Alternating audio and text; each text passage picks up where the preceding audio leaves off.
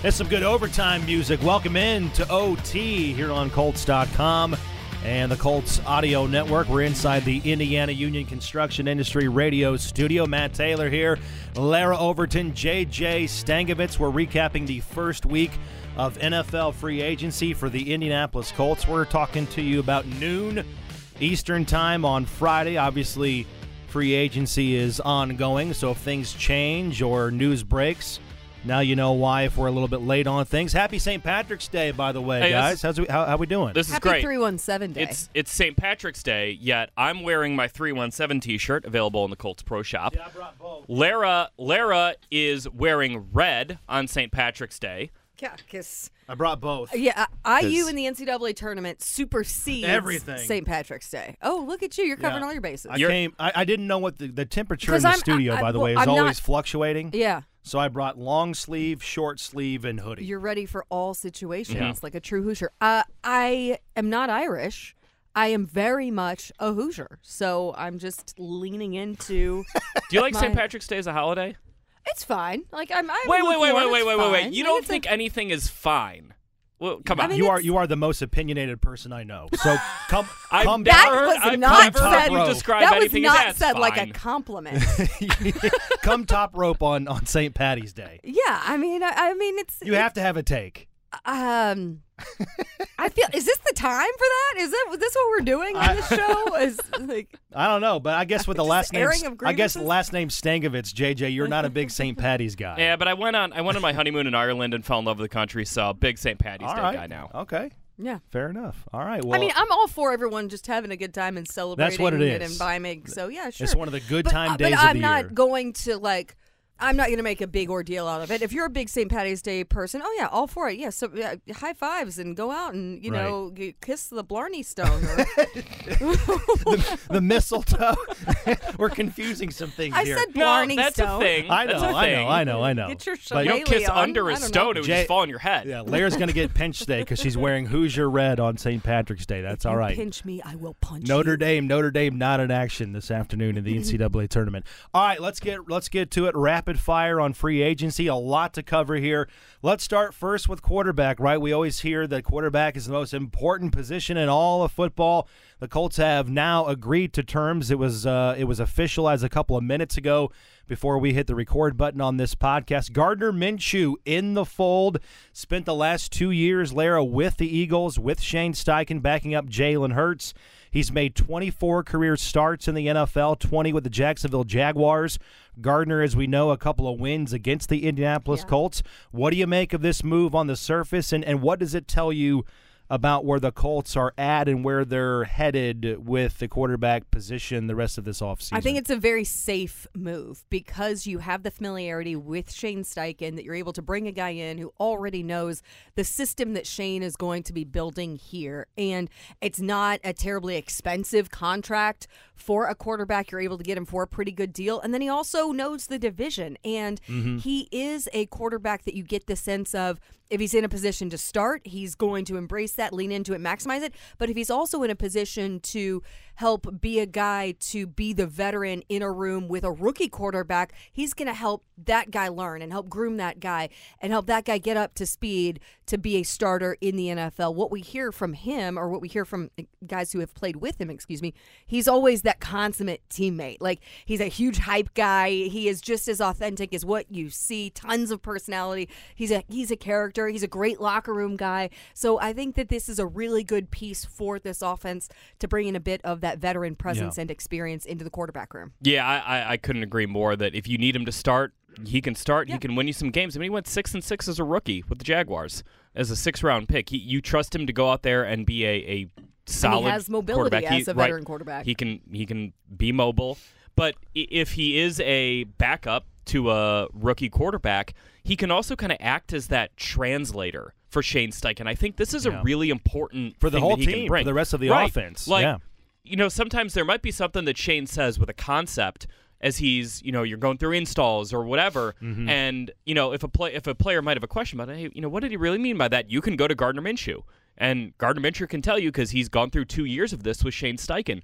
Having that player, I think, is really important especially with a young quarterback, where just to be able to bounce ideas off of each other. That's something I, I asked Gardner about when we had him here in studio, which is like, is that something you love about the game? And he said, you know, you in a quarterback room, you have all these guys who have been coached by different people and they have different perspectives and experiences and you can just kind of talk ball and just bounce stuff off each other.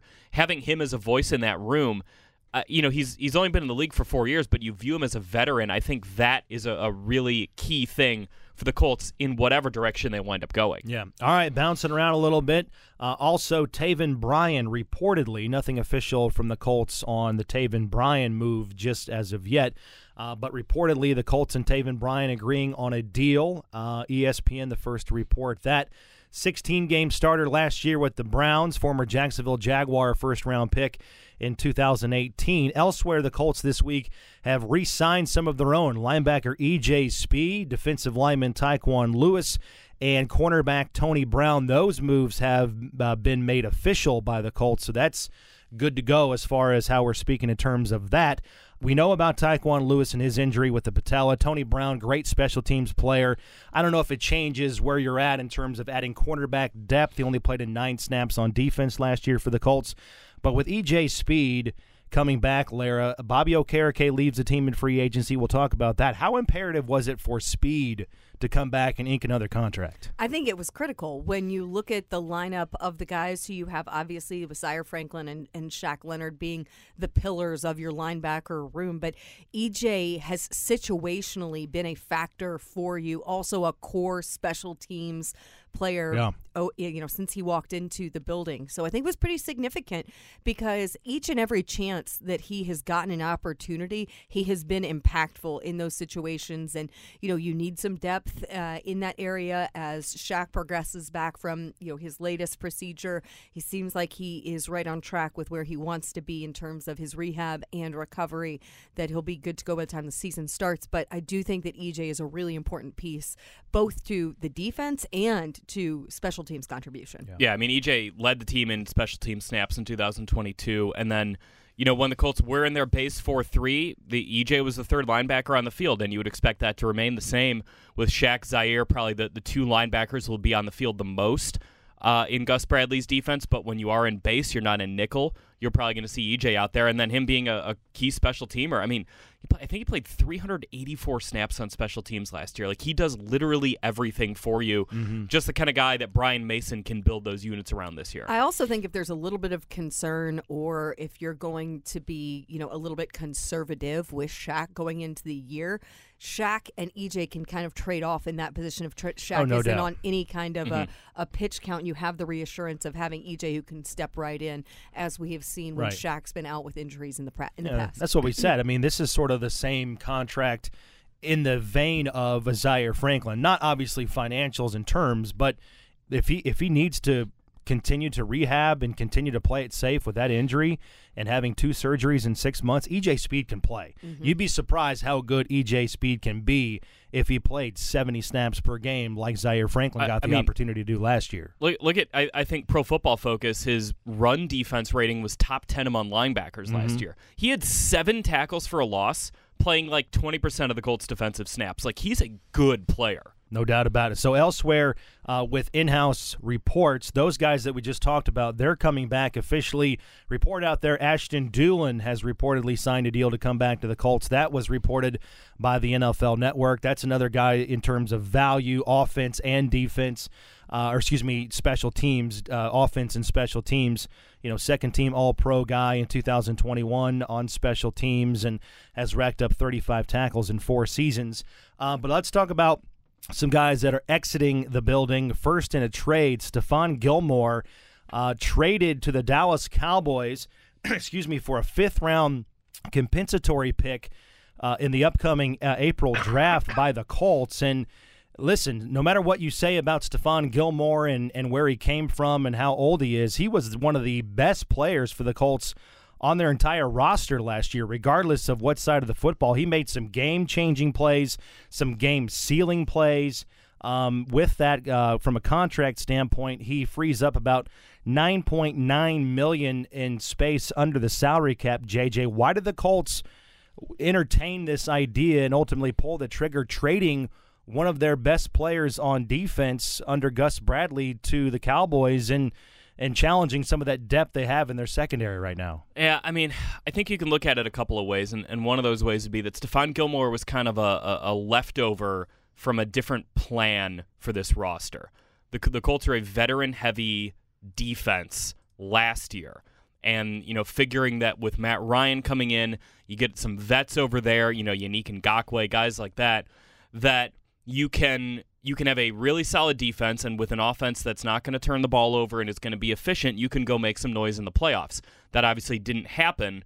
Now you're kind of turning this team. The, the Colts are going to be a young team in 2023. You look at some of the free agent signings the Colts are having, and you know guys who will get to, uh, you know, like Samson uh, Ebukam and Taven Bryan. Like these are young players who are coming in. Yeah. Um, this is not going to be a necessarily a veteran heavy roster with guys who are pushing 30 because you think you can go win right now. The Colts think they can contend, absolutely, but you go get those 30 year old guys, the Stephon Gilmores, the Matt Ryans of the world, when you're you're thinking, all right, we, we have a window that's open right now, let's go push it. You go get these young guys, you hope that window opens this year. But yeah, I think Gilmore probably just a leftover of last year's roster building plan. Yeah. And I had a lot of people asking me, how could you only get a fifth round pick? Stephon Gilmore is so good. Yes, Stephon Gilmore is still very good at football, but he's a 32 year old cornerback who has one year left on his contract. In reality, if the Colts kept Stephon Gilmore and then let him walk in free agency in 2024, it's probably the range you're in, right? Best case is you're probably going to get a fifth round comp pick. Best case, you you you might even be looking at less, you know, sixth, seventh round. So. Mm-hmm you you trade him a year before he hits free agency. You get a fifth round pick. You now have nine picks in the draft. You can get younger and continue to get younger. Um, it's it sucks losing Gilly because he's such a pro. He's such a good player. A guy I know we all liked independently ta- chatting with, talking to in the locker room, uh, and just picking his brain on stuff. But um, from his perspective too, he gets to go play for the Cowboys, a team that won 12 Yeah. games last year and is going to be right there as a contender in the NFC. So good for him in, in that regard as well. Yeah. Uh, elsewhere, with with guys leaving, we we all thought that it might be a strong possibility Matt Ryan would get released. That's exactly what happened. So today was kind of the day as we sit here and tape this right now, March seventeenth.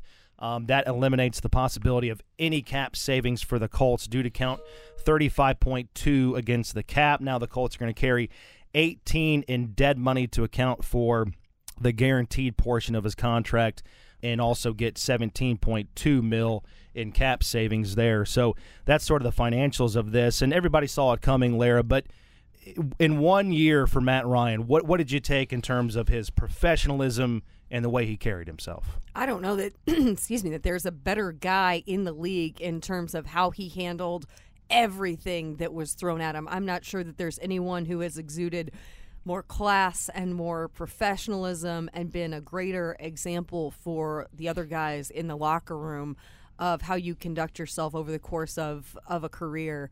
Uh, when things are going great and when things are difficult. And I I said it time and time again, man, you know, I wish we'd had Matt Ryan five years ago. I wish we'd been able to have him for an extended period of time earlier with, you know, more around him. Um, Mm-hmm. for both so- sides, for him and his career, and, and obviously where the Colts. Exactly. So it's a really unfortunate way that things ended Right. with Matt Ryan just having the single year here and this is certainly not the way Matt envisioned it it's not the way the franchise envisioned it but it's one of those um, you know it's it's not you it's me you know situations here where the, the old you're just got to go separate ways and I think for Matt he I would love to see him have the opportunity to go elsewhere. I do think he still has, you know, game left in him. He has the ability in the right fit to be an effective quarterback in the NFL.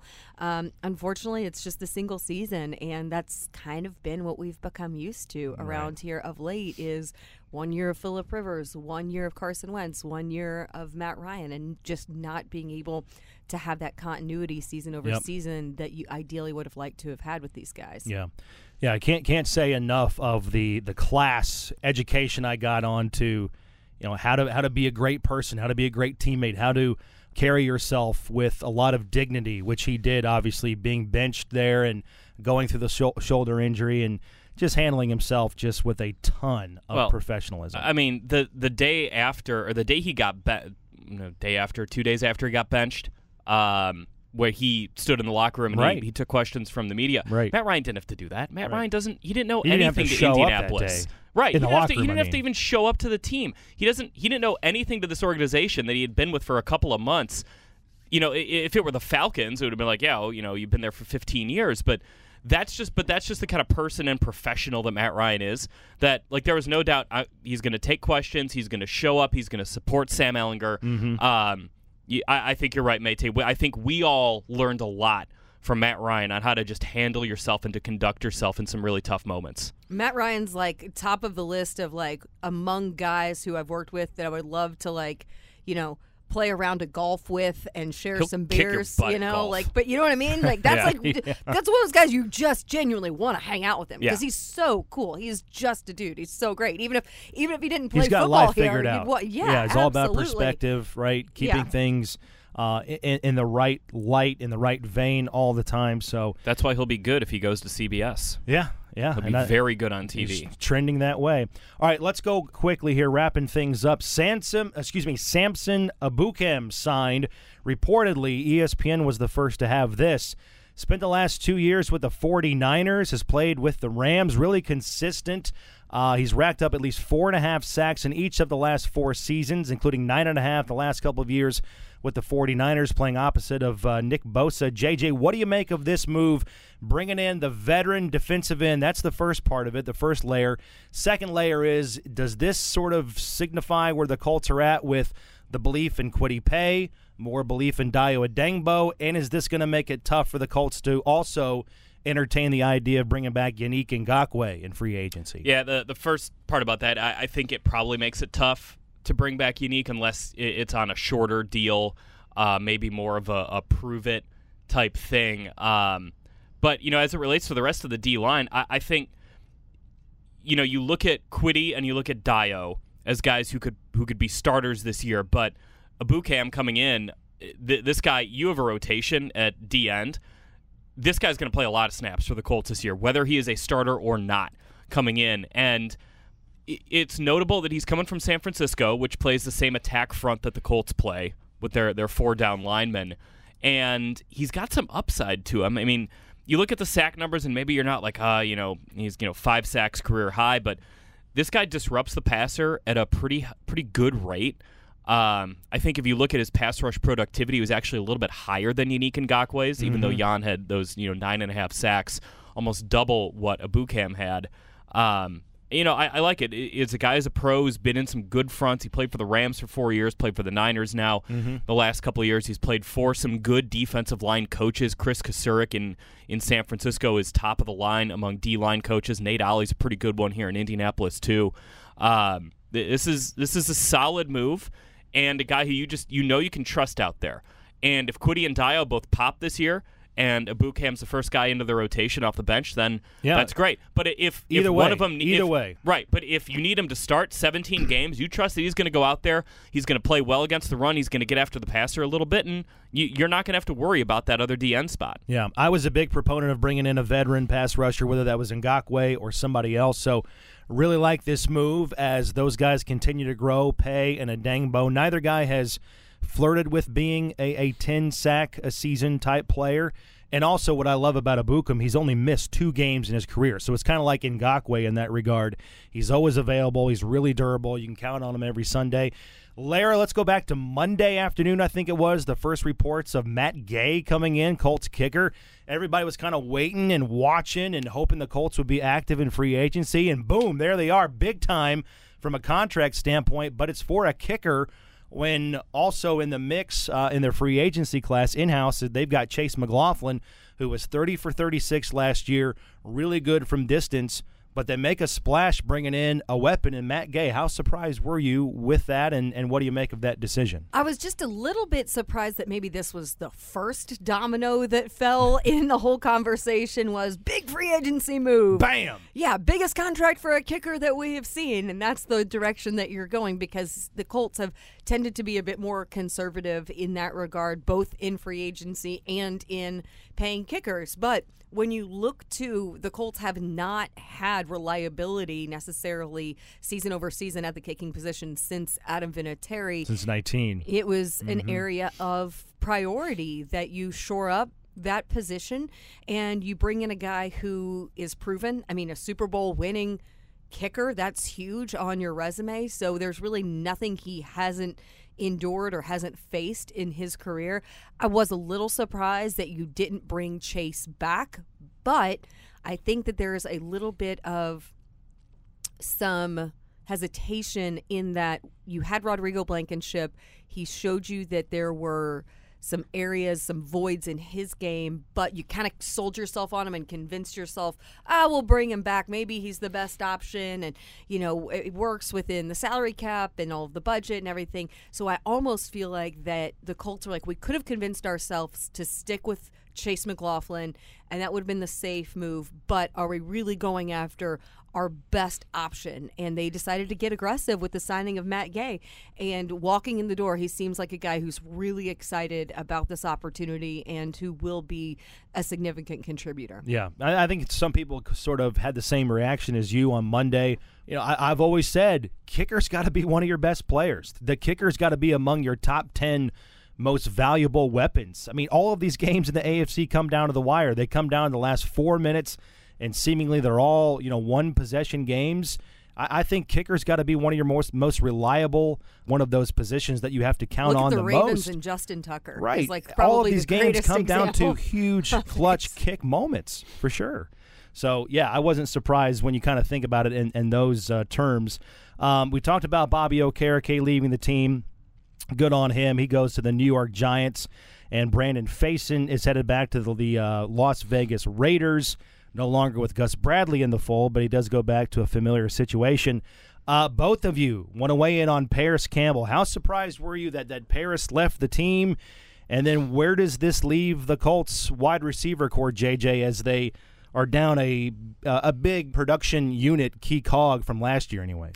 Yeah, I mean, it, it first of all, on a personal level, um, uh, it sucks to see Parris go because I mean, you talk about a stand-up dude in that locker room, um, a, a guy who would always face the music after pretty some pretty rough games this year, and would always answer your questions honestly and with insight.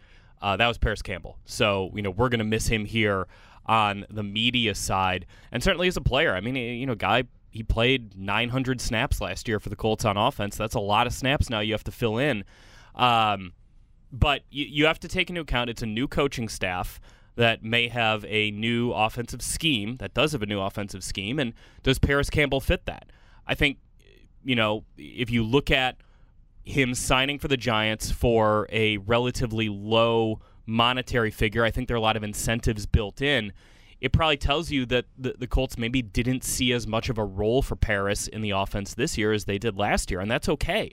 That's okay that you have a new coaching staff in that's going to implement a new offense, and maybe you want something different out of that third receiver, uh, you know, outside of Pittman and Pierce. So, uh, you know, happy for Parris that he got the opportunity in New York. It's a good place to go with Daniel Jones. Uh, you know, some good YAC opportunities in that Brian Daboll offense there, and um, you know, again, it on a personal level, hate to see him go, but uh, professionally happy for him and, and hope he does really well in New York. Larra, he had, I mean, just from a factual standpoint, six quarterbacks, three offensive coordinators, two head coaches, plus all the injuries. So I think we were just scratching the surface on who and what Parris Campbell could be. But yeah, like I agree with JJ. It's tough to see him go because I, I thought he was. I was really happy for him on a personal level. He played 17 games last year and able to continue his NFL journey, albeit not with the Colts. Y'all, I'm just emerging from my darkness retreat that has been the beginning of free agency and this trade period between No electricity, huh? I mean, this is this has been a dark period. Uh, just between losing Parris and Gilly and Bobby, who were really go-to guys for for me from a reporting standpoint and and interviews and all of that.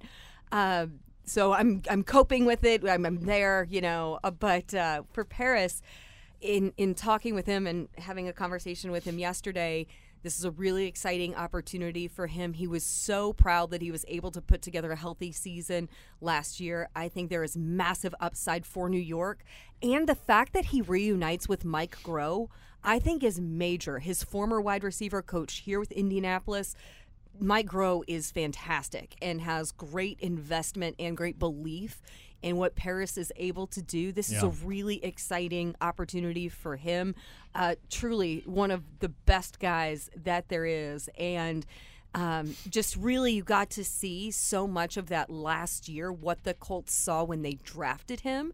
And I do think that New York is going to be a situation where they're able to maximize it because I think some of the chatter of, you know, can he stay healthy and all of that was squashed a bit because of what he was able to do last season. I am a little bit concerned, though, with the youth of the wide receiver room because Parris just brought so much wisdom and so much experience, and there was so much that he'd endured that he was able to help those young guys along with. Now, really, your veteran is Michael Pittman Jr., and he has a lot of weight to carry on his shoulders of being the voice, being the guy. He's the dude in this room right now. Obviously, Ashton Dulin is a veteran too in there, but I do think that this all goes on to Pitt. Previously, it had been kind of shared between Pitt and Parris, and they'd been able to balance each other out in their different leadership mm-hmm. type of styles. This is Michael Pittman's room to rule now.